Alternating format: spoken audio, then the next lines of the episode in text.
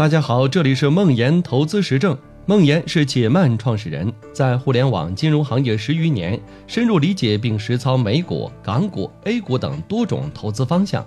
每周都会记录自己的实盘业绩和心得体会。感兴趣的话，可以关注梦岩的微信公众号。以前做投资的时候，有做投资笔记的习惯，不是每天都写。但在特殊的日子或者心情起伏比较大的时候，都会写下来。昨天重新看了其中二零一二年的投资总结，尤其喜欢开篇的一句话。真的静下心来写这篇总结的时候，我发现很多东西已经无法下笔了。去年曾经有一段时间，特别希望二零一二快点过去，等真的到了这一天，却已经没有感觉了，很像《Life of Pie》。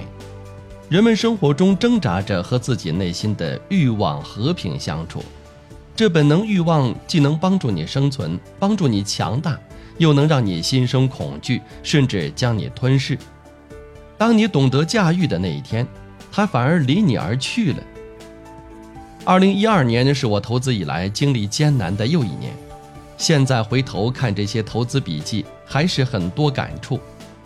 二零一二年底是 A 股历史上一个很重要的估值底部，在各种坏消息的打击下，全市场特别是小盘股在二零一二年十一月逐渐触底，但底部只有事后才会知道。身处其中的人们如果没有强大的心理结构，会是煎熬的。顺便说一句，A 股的投资人真的特别累，这样的画面看看你是不是很熟悉？晚上熬夜看美股。早上开盘做 A 股，三点收盘后稍事休息，四点三十分欧洲那边就开盘了。不开盘的时候，哪怕上厕所也拿着手机刷各种有关经济、金融和股票的消息。收盘后开始看各种神人的总结，其实是给自己找个心理寄托。从零七年的带头大哥七七七老沙，到零八年封神的侯宁，再到后来的叶荣添、李大霄。宏观经济门清，世界形势都知道。一二年欧债危机那会儿，身边的朋友们张口闭口都是欧洲五国的领导人。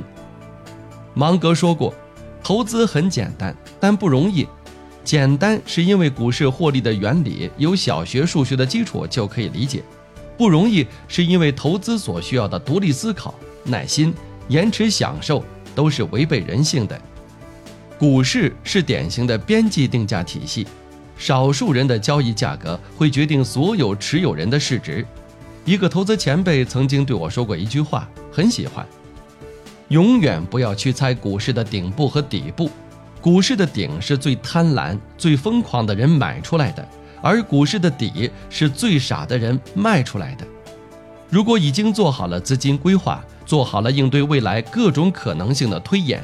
现在发生的不过是其中的一种可能性而已，为什么要让傻子的行为影响自己的心态呢？如果可以，我想请你把此时此刻真实的心情写到留言里，相信日后我们一起回看，会有很别样的感受。